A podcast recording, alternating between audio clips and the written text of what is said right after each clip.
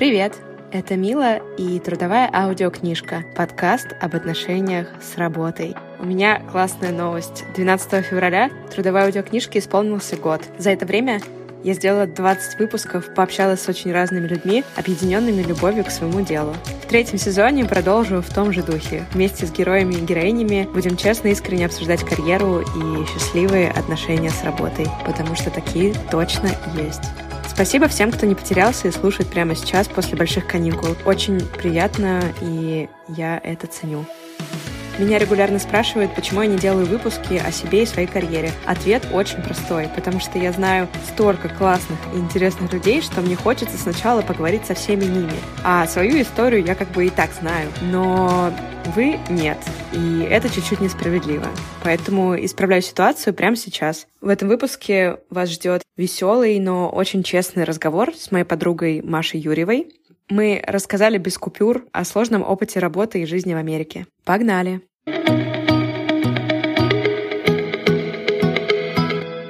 Маш, привет! Привет, Мила. Маша, давай начнем сначала. Мила, насколько далеко мы пойдем? Не с 2015 года, когда мы с тобой познакомились, и я была твоим преподавателем по английскому языку. Но это же был старт, на самом-то деле. Но не обязательно уходить в 2015 год. Но если кратко, как мы познакомились с Милой, я решила то, что я хочу поехать по work and travel, и то, что мне нужно знать английский язык. И я нашла тебя.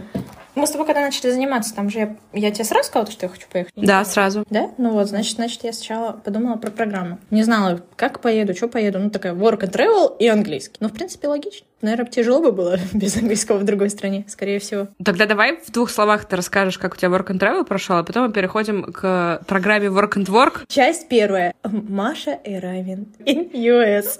В общем, моя история, которая начинается с 2015 года, переходит в 2016 год, где я прошла все интервью с помощью вашего любимого подкастера или подкастерки. Я... Подкастерки. Подкастерки, извините, пожалуйста, все. Милы Кутовой. И там я работала на работе, конечно же, своей мечты. Я работала горничной. Я заплатила 3000 долларов для того, чтобы что? Чтобы работать горничной правильно. И мне как ни странно, очень нравилось. Я туда приехала, начала работать, и очень много событий произошло за 4 месяца. Было нелегко, но вот сейчас, прошло уже 4 года, я это вспоминаю как позитивный и классный опыт. Где ты была? Я была в Сан-Диего. О, это, кстати, очень классно. Сколько ты заработала за первый work and travel? Я заработала по итогу 10 800 за 4 месяца работы. Неплохо. Вообще нормально, я считаю. Для человека, который... Раньше не зарабатывал столько денег. Зарабатывал 10 800. Вообще отлично. А сколько мне было? Мне было 21 год.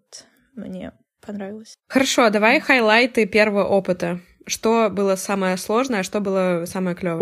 Ой, слушай, сейчас такое будет. Самое сложное для меня был, даже несмотря на то, что я прошла английский с Людмилой Кутовой, у меня Звучит был... как реклама, но я давно не преподаю английский, поэтому... К вашему сожалению, ребята. У меня был очень плохой английский. И я помню первые разы, когда я работала...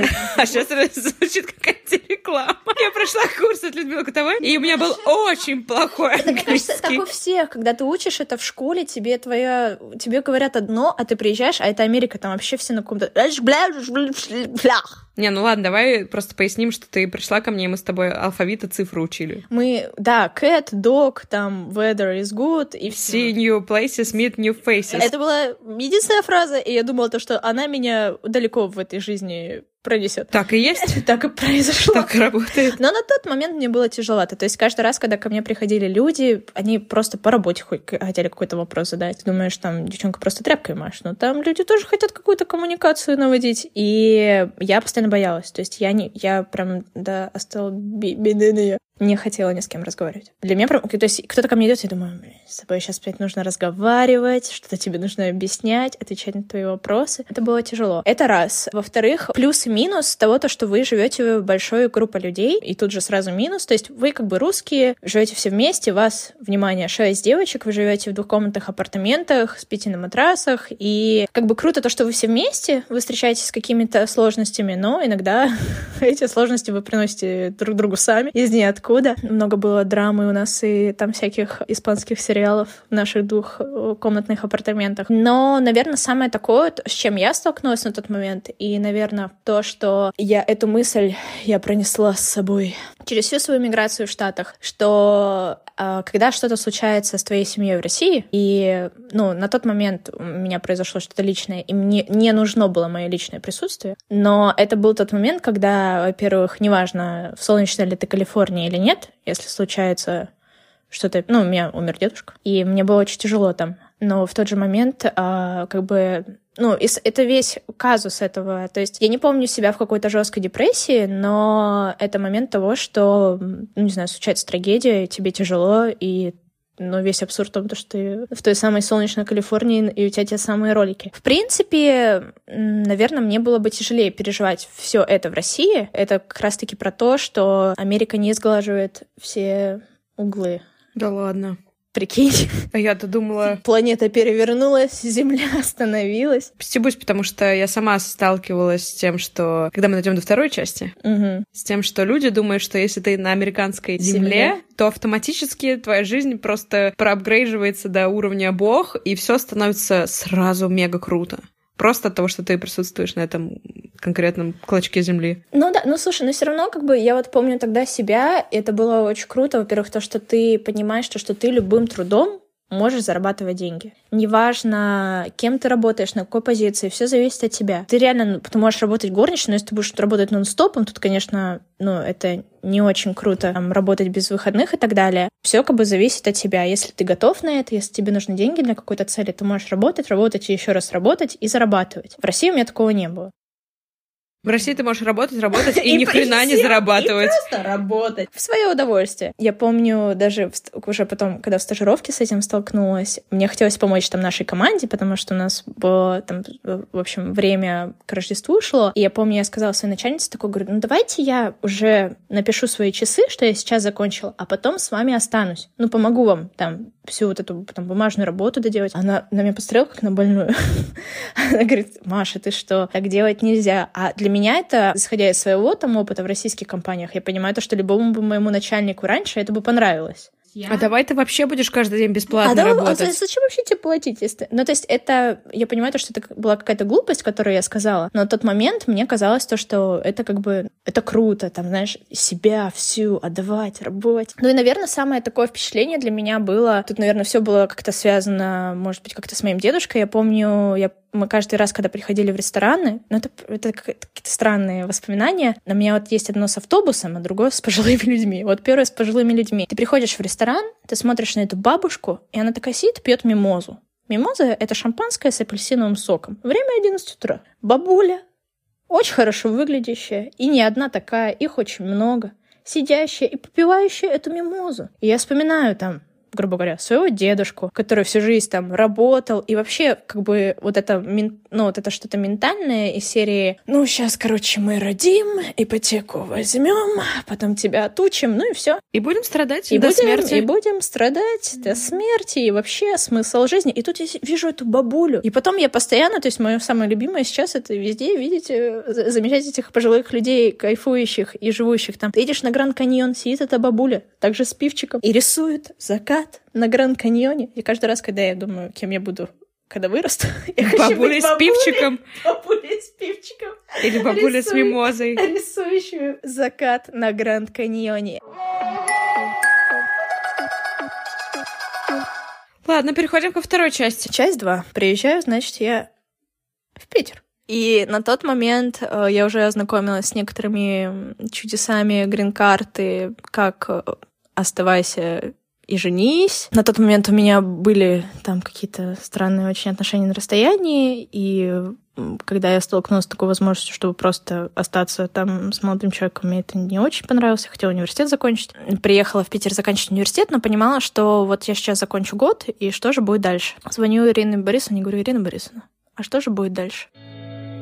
Ирина Борисовна — это женщина-легенда. Я никогда ее не видела, но очень много слышала о ней от Маши. Она владеет агентством, которое отправляет русских девушек и молодых людей более высокооплачиваемые стажировки, чем многие другие компании в этом секторе. И Ирина Борисовна тот человек, который знает, ответы на эти вопросы. И она мне сказала, Маша, можно подать на стажировку. И вот это стало для меня целью в тот момент. Это был 2016-2017 год. Все, что я делала, все, что, на что я работала, это была стажировка в Соединенных Штатах Америки. А давай расскажем, потому что для меня было сюрпризом. Про Work and Travel знают плюс-минус все, потому что у каждого есть знакомые, uh-huh. которые ездили. Это первая ступень. По Work and Travel ездят студенты. Есть вторая ступень. Стажировка когда ты только что закончил университет. Да, это называется postgraduated. Postgraduated стажировка.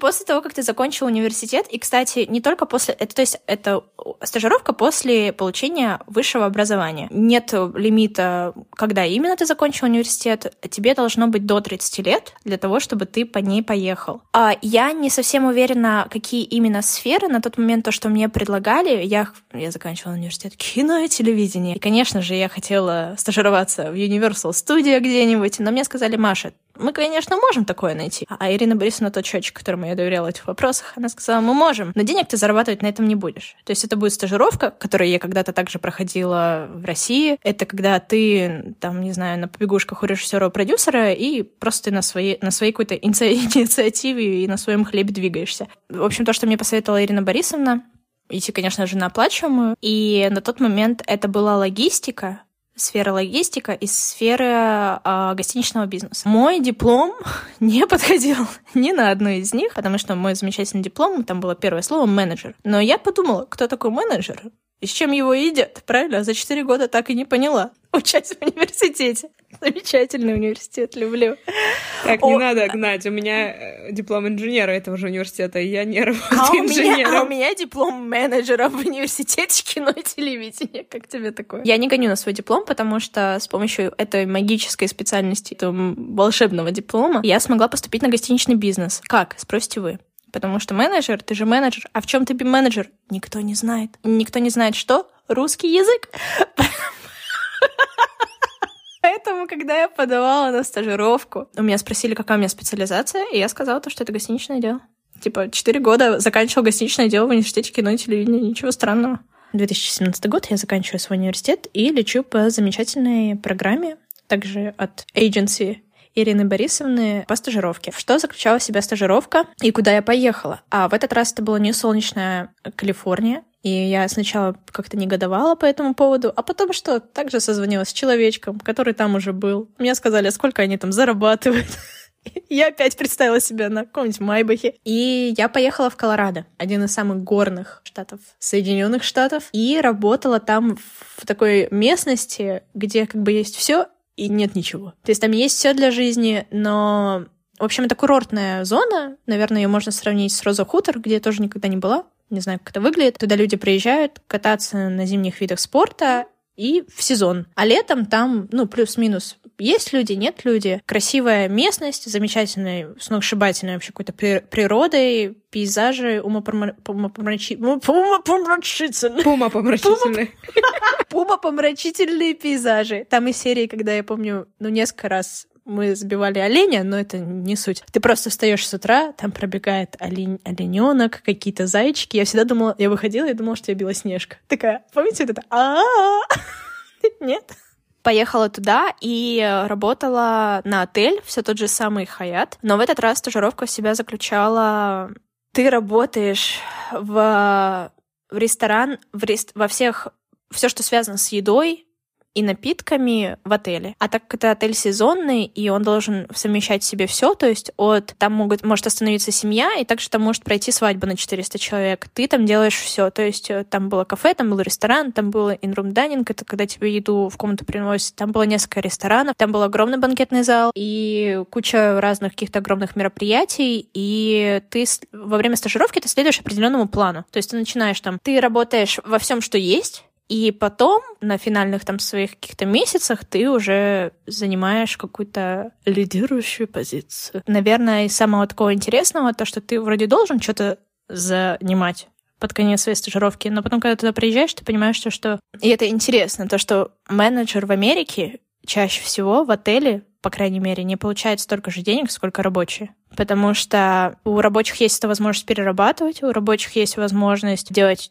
чаевые, а у менеджера этой возможности нет. То есть ты просто там чем-то руководишь. Вот это да. Вот это да. Перепепел.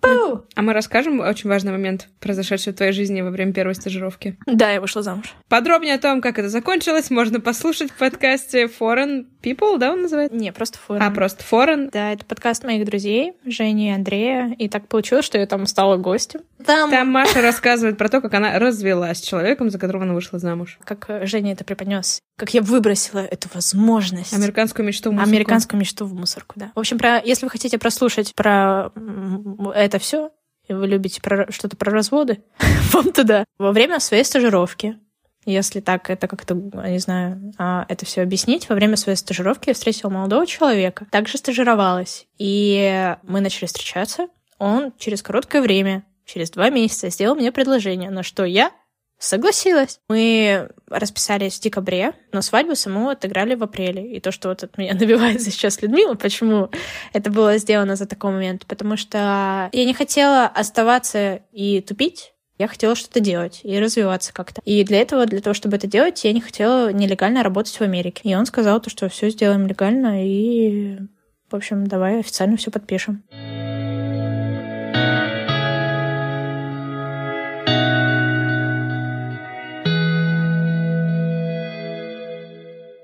Примерно здесь начинается третья часть этой истории, в которой уже в Америку отправляюсь я, Маша и Чеду. Давай, кстати, поясним важный моментик про Колорадо. Помимо того, что это горнолыжка, там живет 1% of 1%, как мне говорили местные. Знаете вот эту историю, когда говорят, что есть 1% людей на Земле, которых сосредоточено сколько-то там, 99% богатства, что-то такое? Про людей, которые, у которых дома в Колорадо, говорят, что это 1% от этого 1%, то есть это сверхбогатые люди. Как начиналась вообще застройка всех этих штатов и почему Опа, вот историческая справка. да, да. И как эти все города строились сначала. В общем, там в каждом вот из этих маленьких городков, которые между собой коннектятся в течение там пяти минут на машине, у каждого президента есть дом. И там такие дома из серии, там реально бункер и так далее. Сейчас их выкупили миллионеры, но вот как началось это все заселение. То есть очень престижные люди начали покупать там земли. Вот в Аспене дом Кардашьян, у Опры, у всех. Это просто такая маленькая деревня, это не как ты в LA, где тоже сосредоточены знаменитости. То есть все направлено на то, то, что обычные люди приезжают и обслуживают вот этих самых 1%. В общем, в третьей части появляюсь я. Как мы назовем третью главу? Третья глава. Ми- Ми- Мила happening. Мила is arriving. И э, у Милы программа Work and Work. Без travel. Без travel вообще. Без релакс. Вообще без Без релакс, без слип. Anything. Вообще, я придумала и позвала Машу, ну, помимо того, что у нас с ней богатое прошлое и, правда, интересный опыт американский, я еще хотела проговорить очень важную вещь, что этот опыт был одним из самых сложных вообще в моей жизни эмоционально. Поэтому я сейчас буду говорить честно, как есть. В 2018 году у меня уже какое-то время была в голове мысль, что я хочу уехать из страны, но эта мысль у меня довольно-таки давно была, но у меня появился конкретный destination, так сказать. Я узнала о том, что в Новой Зеландии можно учиться за намного меньшие деньги, чем в Европе, то есть примерно в 3-4 раза разница, если вы любую программу Мгм. посмотрите. То есть то, что в Европе стоит миллион за полгода, в Новой Зеландии стоит 300 тысяч за полгода. В 2018 же году я уволилась из агентства дизайн и стала думать, как бы мне так перейти на другой уровень заработка, чтобы в том числе скорее отложить денег на отъезд. И я стала искать работу в Москве и даже получила офер. Между прочим, мне предлагали вести SMM Икея Россия. На секундочку. И это как бы неплохая штука была, но когда я на финальном собеседовании назвала зарплату, за которую я готова переехать в Москву, они так вскинули брови удивленно, а я в тот момент так возмутилась и подумала, а чё вы тут сидите и брови мне вскидываете? А ты скрываешь, какая сумма была? Что предложила Икея России? Это мировой бренд в России. Там нужно другое понимать. Я ехала не в какое-то агентство, где был готовый digital отдел, и там нужно было просто приехать и работать штатным SMM сотрудником. Это было большое пиар-агентство. Я не буду его называть, потому что не помню, какая-то там аббревиатура из каких-то букв, которые выиграли тендер на ведение SMM Икея, при этом у них не было digital отдела вообще. То есть люди всю жизнь занимались классическим пиаром и вдруг решили уйти в digital. Мне нужно было не просто контент создавать для Икеи, а они мне говорят, нам нужно человек, который построит с нуля digital отдел. Это не просто СММщик, это, это реально, ну не знаю, как э, head of marketing условно. Когда я называю зарплату 100 тысяч рублей, они вскидывают брови. В Москве. В Москве. При, при условии, что мне нужно переехать. Кто меня слушает, те уже периодически слышали мою бомбежку по поводу зарплат в России. Я прекрасно понимаю, что я мало чего могу с этим сделать, могу только сидеть бомбиться по этому поводу. Очевидно, что у нас зарплаты абсолютно какие-то неадекватные, и какие-то единицы зарабатывают большие деньги, не всегда это легально и адекватно, а нормальные люди почему-то все время лапу сосут. Я позвонила Маше, я говорю, попросила зарплату, они брови вскинули. А Маша мне говорит, тебе нужно заработать на Новую Зеландию, приезжай ко мне, у нас сейчас как раз сезон начинается в Колорадо. Можно заработать много денег, работая, да, работая официанткой. Я выхожу замуж за американца заканчиваю свою стажировку в Хаяте, да, в, гости... в гостинице мировой. И потом, что делаю я? Подаю документы, которые мне нужно ждать год. Когда ты ждешь эти документы, там не, ну, у всех варьируется там от 6 год или полтора года. Это время ты не можешь работать. Поэтому, когда ты подаешь на брак, твой муж должен подтвердить, что он может тебя обеспечивать. Что делаю я? Иду и ищу нелегальную работу. И что я делаю? Я ее нахожу. Потому что это самое легкое, что может случиться, как мне кажется, ну, по моему опыту в Америке. Я не говорю про зарплаты, я не говорю про какое-то этого качества будет труд, и как это будет легко, но это возможно. И я работала в таком ресторанчике, где у тебя передничек, и ты кофе вот так разносишь, ну и бегаешь со скоростью 80 километров в минуту, по-моему, для того, чтобы все успеть. Это место приносило мне хорошие деньги, намного больше, чем когда я зарабатывала когда я проходила свою стажировку. И мне звонит моя подруга. Я. Там все несправедливо, понимаете? Жизнь человека держится на волоске. Ее мечта Новой Зеландии в моих руках. Шучу. Нет, ну просто у тебя была виза. Кстати, да, это у тебя была туристическая виза. в тот момент виза американская еще работала. У тебя была туристическая виза, и я подумала, господи, я же могу быть Ириной Борисовной. Мечта сбылась. И все. И я говорю, помните, я сказала, подожди минут 15? Что-то да, я такой да. Она, Маша говорит, сейчас, погоди, я сейчас тут обкашляю вопросики. Первое, я подхожу к менеджеру и говорю, ну нам же на зимний сезон нужны будут люди. Она такая говорит, конечно. Получается, Джо Пофер уже у нас в руках. А следующее, что я делаю, я захожу, захожу на кухню. Потому что кухня в любом ресторане американском. Это маленькая Мексика. Это маленькая Мексика с, с очень полезными знакомствами. Я залетаю, говорю, амигос. Они такие, си, Мария. Я говорю, мне нужно три вещи. Записывайте. ID, social security number и что-то еще. Уже не помню. По-моему, только две даже. А нужно все эти патроны? Ну, нужно как-то так сформулировать. Как? Чтобы все поняли, природу документов, но меня при этом потом не посадили. Я работала нелегально, это нормально, это American Way. Это American Way, это American Dream. Давайте называть вещи своими именами. Dream, который мы заслужили. Короче, в общем, да, пинаю дверь, говорю, амигос, они такие, кто-то там звонит кому-то, какому-то своему казану, Хосе звонит другому Хосе, и к другой Хосе через третьего Хосе говорит мне, что все классно. Проходит примерно минут 15 с этого момента, я перезваниваю тебе и говорю, что покупай билетик. И совпало как бы все. У меня, получается, в момент разговора не было работы. Было желание быстро заработать много денег, чтобы переехать в Новую Зеландию. Был сдан экзамен. Кстати, я тогда как раз сдавала экзамен IELTS для того, чтобы в Новую Зеландию уехать. У меня было все готово, не хватало только денег для переезда. И я могла поехать на 3-4 месяца к Маше в Колорадо, заработать много денег, столько, сколько я в России, в, даже в Москве бы не заработала в тот момент, потому что сезон в Колорадо, ребят, это 1000-1500 долларов в неделю. Где-то так. Ну, там есть, просто есть рестораны, где я потом уже, ну, с своим потом, с опытом, когда я в другие гостиницы приходила работать, есть места, где ты можешь по тысяче делать новогоднюю ночь. Я говорю про свое, то есть в тот момент я со всем тем, с теми условиями, что я работала в кафешечке нелегальненько, и это не был какой-то топ-ресторан, я зарабатывала 1000-1500 за неделю. Все сошлось, и все, погнали. Ну, в любом случае, как сказать, звучит крейзи, да, когда ты уже такой человек с профессии, с высшим образованием, что-то ты поперся в другую страну работать официанткой. Но у меня была конкретная цель — заработать деньги. А вообще какая разница? Мне кажется, это намного лучше в плане того, чтобы сидеть, блин, жаловаться, искать какие-то ходы-выходы, и ты, ты честно... Ну, мне нравится, ты честно едешь зарабатывать деньги. Ты честно, нелегально едешь зарабатывать деньги на свою мечту. Но нужно еще сказать важный момент, что пока я готовилась к отъезду в Америку, потому что разговор где-то был в сентябре с тобой, наверное, а mm-hmm. поехала к тебе в ноябре, я умудрилась найти работу. Там, правда, я была на полставки, что-то там два или три дня рабочих у меня было. Я хотела узнать, что такое блокчейн, И вместо того, чтобы на Википедии почитать статью, я пошла работать в компанию, у которой были блокчейн-проекты. Все логично. Не ищу легких путей. Вообще, вообще того, их, по-моему. Теоретические знания получать, я пошла работать в маркетинговый отдел в компанию, у которой было примерно 20 стартапов в блокчейне и в криптовалютах. Я там в разных проектах поработала. Нужно понимать, что я с ними сразу договаривалась. Я говорю, ребята, я сейчас уеду, поэтому к тому, что я работала официанткой в две смены, как правило, у меня еще была работа в питерская. То есть я иногда просыпалась в 7 утра, открывал ноутбук. В Питере был вечер, мы созванивались по работе. И все свободные часы я еще там что-то втыкала и делала по работе в Питере. И это было огромной стратегической ошибкой, которая привела к плохим последствиям для меня в итоге. Вот, но я попозже об этом поговорю. В четвертой главе.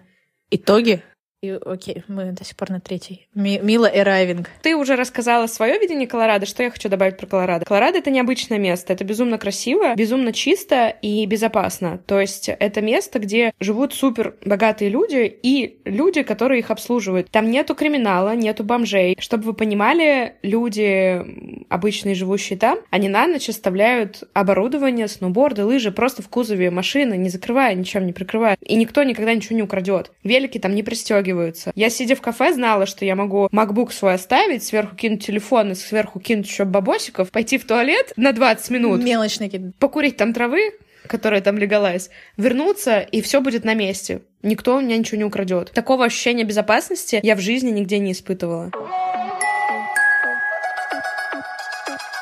Я расскажу просто про свой опыт. Я очень много работала, прям очень много. То есть я работала в, в трех кафе в сумме. Что я вру, в четырех? За все время я работала в четырех местах. В двух местах был один хозяин, просто космический мудак. От него страдали все абсолютно, просто многие продолжали там работать. Я как бы не потерпела такого отношения к себе и ушла.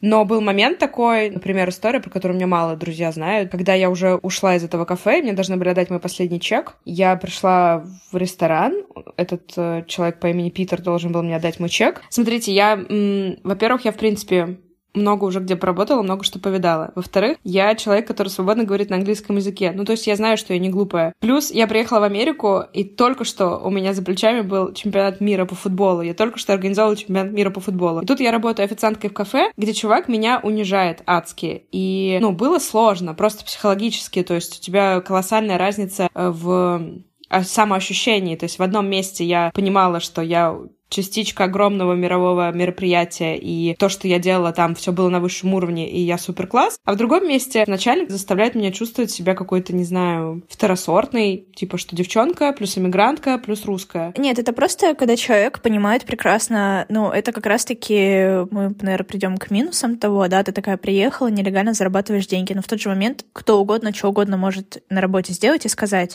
Но, как бы, Америка та страна, где, конечно, права иммигрантов также учитываются, ты можешь любом случае подать на него кучу там всяких заяв. Особенно любые домогательства в Колорадо сразу пресекаются, и, скорее всего, человек потеряет работу, не сможет ее найти там, где работают девушки. Но вообще это есть. И, типа, я с этим сталкивалась только на работах, где я работала нелегально. Вот с каким-то сексизмом. Первый, я с сексизмом столкнулась не в России. Может быть, я просто раньше не знала про него, поэтому я с ним не сталкивалась. Но я столкнулась с ним как раз-таки в Америке. А этот человек, я проехала за чеком, за своими деньгами, и, а он в тот момент помогал в ресторане на кухне, и он вышел и сказал, я не могу тебе дать чек, у нас много народу, приди в другой день. А я в тот момент уже в двух местах работала, плюс работа в Питере. Я не могла до бесконечности ездить за своей зарплатой. Ему нужно было сделать два шага наверх, взять из стола чек, спуститься вниз и отдать мне, ничего сложного. Я ему сказала, окей, я посижу, подожду. Я села за барную стойку и сказала, я буду ждать сколько угодно. А Питер был чувак, которому не хотелось, чтобы я там показывала свой характер. В общем, он вышел, наорал на меня и сказал, я, конечно, понимаю, что ты сейчас не понимаешь английский язык, потому что ты тупая, прямым текстом он мне говорит. И я, конечно, после этого ушла уже и не стала там сидеть и ждать, когда он еще раз выйдет и меня начнет оскорблять прямым текстом. Я ехала домой и такая, я сильная, я сильная, я не плачу, у меня все нормально, я знаю, что я не тупая, я умнее его в 10 раз, Доехала до дома, села на кровать и как начала рыдать. Но тут появились мои мексиканцы. Кто такие мексиканцы? Мексиканцы — это чудесная э, семья, которую до сих пор всем сердцем люблю и вспоминаю с теплом. Это лучшая часть моя в Америке, потому что они были невероятно добры ко мне, они обо мне заботились как о своей. Я их называла Mexican mom, Mexican pop, pop Mexican dad и Mexican sister. и они жили в трейлере. Там была такая зона, где прям такой трейлерный городок, но трейлеры не как в британских фильмах типа «Большого куша» с цыганами, где там разбрат, наркота и такие расшатывающиеся трейлеры маленькие на колесах. Нет, под трейлерами имеется в виду... Такие мини-дома ну, какие-то дома, то есть это, это когда-то были трейлеры, которые сверху обделаны так, что это просто как домики. И ты в таком супер мини-коттеджном поселке. Я так понимаю, что особенность этого трейлера в том, что это дом без фундамента. То, что ты можешь, условно говоря, Взять на кране поднять да. и перенести в другое место. Да, да, да. Но по сути, когда ты входишь внутрь, о том, что это трейлер, говорит только то, что потолки низкие. То есть потолки невысокие, но при этом у тебя есть гостиная, у нас было две ванны, три комнаты полноценных, и это не просто картонками какими-то, а довольно ну, нормальные комнаты. Единственное, что было холодновато, но всегда, когда я жаловалась своей мексиканской сестре, что мне холодно, мне тут же появлялись дополнительные одеяла, дополнительные обогреватели. Они обо мне заботились. Так вот, когда я пришла и рыдала там по поводу этого Питера,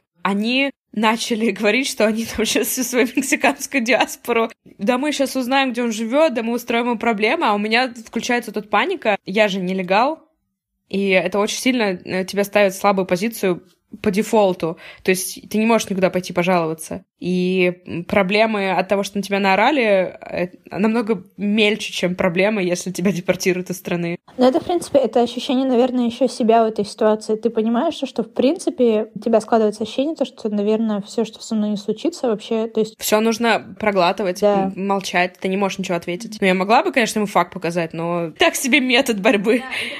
Сталкиваемся с отношением к мигрантам, и оно везде такое. Да, То, да, что да, ты да. приехал тут не в свою страну, зарабатывать деньги. И тут, когда вот э, очень большое количество людей думает, то, что вы приезжаете за лучшей жизнью, ты приезжаешь в незнакомую страну, в другую культуру, и нужно спросить себя, как я отношусь как к моей стране относятся к иммигрантам. Вот я когда смотрю на иммигрантов в России, мне страшно и грустно становится. Потому что я с этими ребятами работала, и я знаю, через какие трудности им приходится ну, сталкиваться. В Америке, конечно, не такой капец, я считаю. Но это точно так же сложно.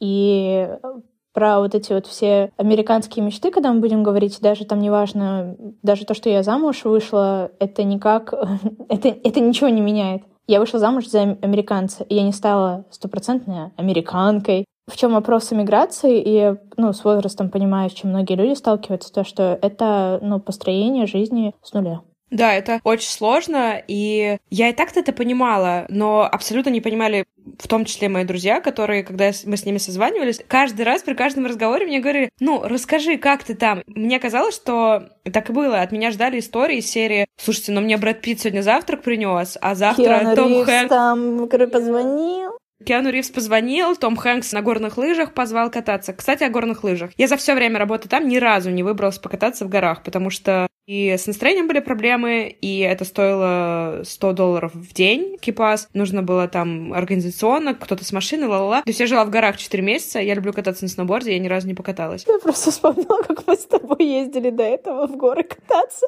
И как я собак уже отправляла тебя искать. Потому что у меня там была паника, что я, блин, первый раз в горах спускалась. Когда первый раз Люда приехала смотреть Колорадо, и мы жили с моими филиппинскими подружками, которых звали принцесса.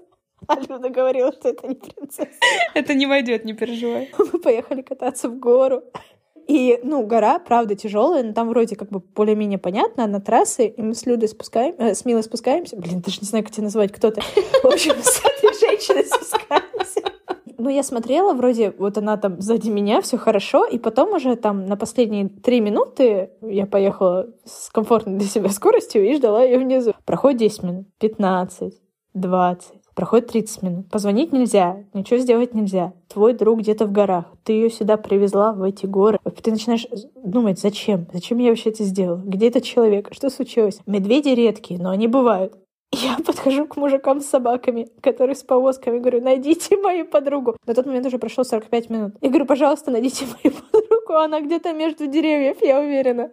Они там уже свои вертолеты, ну, не запускали, но сказали то, что они проедут и посмотрят. Я тебя описала. Но как раз, если следующие пять минут появилась ты матерящаяся и ругающая эту гору дурацкую. Я просто первый раз была в горах, и я чуть словила какой-то страх в тех местах, где я не думала, что мне будет страшно. Пока покаталась ты. Да, я не каталась в тот момент, когда я приезжала работать, потому что я постоянно работала. Но я каталась, когда приезжала за год до этого, просто отдыхать в Колорадо. Так что я, я каталась по тем же горам, по которым катается 1% of 1%. Это опять-таки абсурд, то, что ты находишься в этой местности, куда люди приезжают за этим, но твоя цель другая. И поэтому ваши пути с богатыми американцами на горе не сталкиваются, потому что ты работаешь нон-стопом в своих четырех ресторанах, а они катаются и наслаждаются жизнью.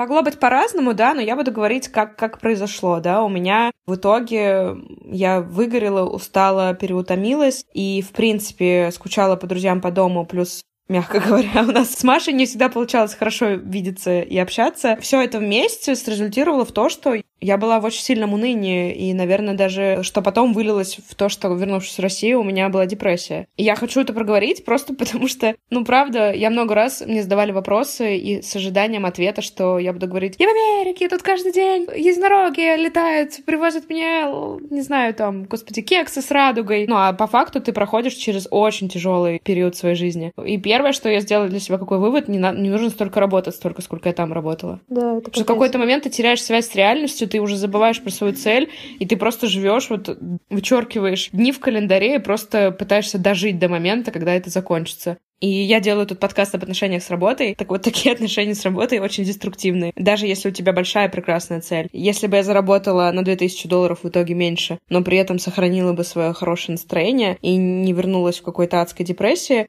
оно бы того стоило. То есть никакие деньги не стоят того, что во что я вогнала сама себя. Опять же, ребят, вопрос ко мне, да? Я точно так же работала для своих каких-то целей. Я не ходила на работу и обслуживала столики, потому что просто умираю. Хочу сегодня людям яичницу принести, еще чтобы они у меня спросили, чтобы я у них уточнила, какой из восьми видов приготовления яиц они хотят. И чтобы, когда я им привезла over medium, они такие, а я просил over easy. И ты такой, чувак, меня мама просто болтушку делала, и не спрашивала меня никогда. Я, знаешь, помню, мне как-то мужчина, господи, это был лучший заказ, а мне говорят, можно мне экс-бенедикт? но без экс. А экс-бенедикт там выглядел как э, две булочки, на них яйцо, сверху соус и гарнир картошка. Яйца, господи, как его? Ну, в мешочке. Почт. Почт, да. Поуч. И чувак говорит, можно мне, пожалуйста, экс-бенедикт, но без экс? И я такая, то есть, Бенедикт? Я даже не знала, как это записать.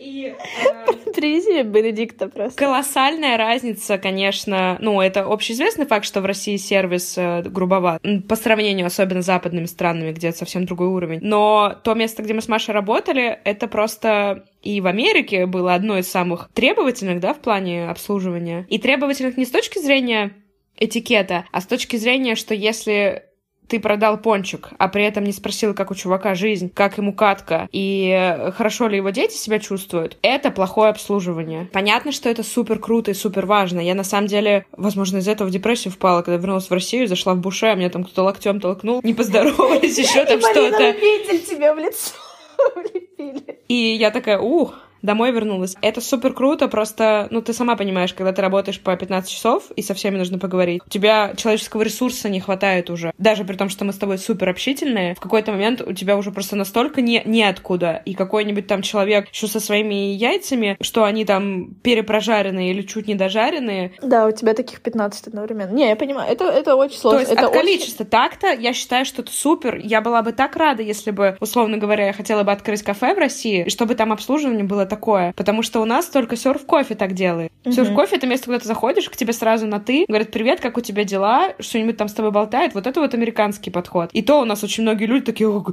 в смысле, он мне сейчас на ты сказал, ничего себе. Это вообще супер крутая тема, просто было сложно очень много часов этим заниматься. Опять же, возвращаясь к вопросу о том, мы обе себя очень сильно перегрузили. Но нужно понимать, там и люди другие, они все, очень многие тебе возвращали. Да, кто-то тебе выносил мозг своими яйцами, звучит странно, Кто-то выносил тебе мозг своими яйцами, но при этом... Бенедикт без яиц. Часть четвертая. Бенедикт без яиц. Люди там очень приятные в большинстве своем. И Всегда просто за смену есть э, несколько персонажей, которые выбесят тебя до белой горячки, но 97% будут э, прекрасные люди, которые проявят интерес, спросят, откуда ты, попытаются угадать твой акцент. У меня, кстати, есть топ-3 самых э, интересных гостей, которые у меня были там. Во-первых, у меня были Лия и Пит, парочка такая, бабушка с дедушкой, помнишь? Мы в кафе всегда делили зоны, то есть ты в разный день разные столы обслуживал. И они всегда спрашивали, где я сегодня работаю, и садились туда. О, они почему-то меня очень полюбили, и они со мной болтали. Если я работала на баре, значит, они садились за барную стойку в этот день. И они такие выглядели супер обычно, но при этом это чуваки, у которых э, ферма в Кентукки конная. Они каждый сезон там ходят на скачки вот эти, которые дерби, Кентаки? Кентаки? Дерби, Кентаки? и они мне показывали фотки, как они выглядят, когда они там. Она в шляпках там во всяких, Пит в тройке в смокинге, еще там в чем-то. И у меня есть их контакты. Ну, вряд ли, конечно, я уже до Кентуки доеду. Но это было безумно приятно. Еще двое были просто необычные. Один чел сидел, читал свой э, сценарий и собирался лететь в Голливуд. Я прочитала фабулу и такая, э, ладно, удачи тебе с твоей мечтой. Но у него какой-то sci-fi был сценарий про какой-то кристалл, что-то межпланетные тела. Метеорит э, был э, газообразным, то есть жесткий газ, лед из газа. Вот. Газовый лед или как? Э, межпланетные тела. Третий чувак, это было самое необычное, когда в набитом кафе просто до нельзя абсолютно все колорации и приезжие в этот момент переодеваются в клетчатые рубашки и жилетки. И вот в этом во всем многообразии сидит парень в белой рубашке с прямой спиной. И он заказывает у меня чай и просит молоко. Я ему говорю, ты из Лондона? И это был дворецкий. Настоящий. При каком-то мультимиллиардере, потому что они путешествовали на private джете. Человек, который ни в кино, ни в Шерлок Холмсе. 2019 год, Колорадо, передо мной Батлер из Лондона. Блин, да он, причем, наверное, там вообще там какая-то семья была интересная. да? Да, да, да, да. Он мне не сказал имена, он, он мне написал, если я напьюсь, скорее всего, я тебе расскажу. Но мы так и не напились вместе, поэтому... Ну, это как там, наверное, Елизавета.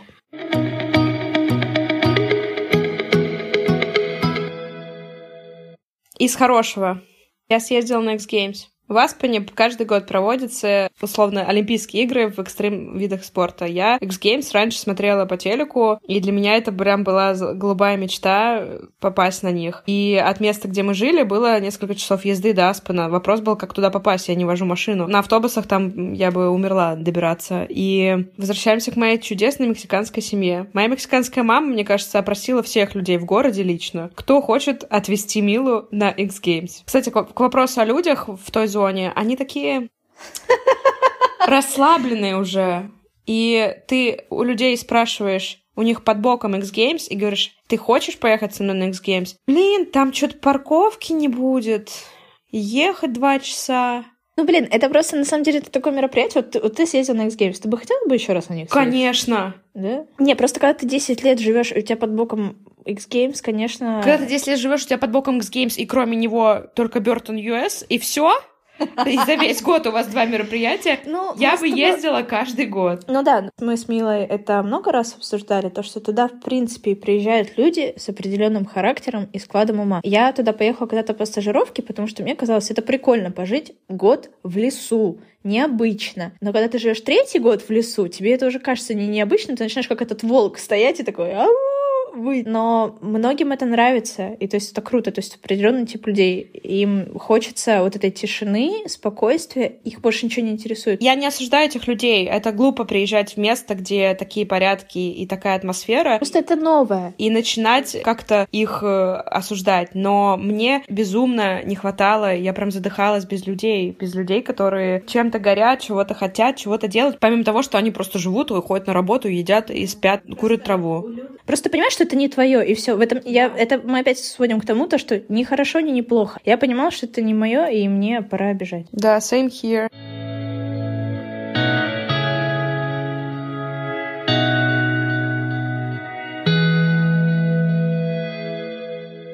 У этого опыта для меня есть как и хорошее, так и плохое. Конечно, глобально, так как это все потом вылилось в то, что я несколько месяцев была не в своей тарелке, мягко говоря, у меня до сих пор сердце сжимается, когда я об этом вспоминаю, потому что так бывает. Бывает, что у тебя непростые периоды в жизни. Это был он. Но при этом это был очень бесценный опыт. Я поняла, что я могу уехать из страны, что я могу знакомиться с людьми других культур и нравиться им и общаться с ними. Я могу очень много и долго разговаривать на английском языке.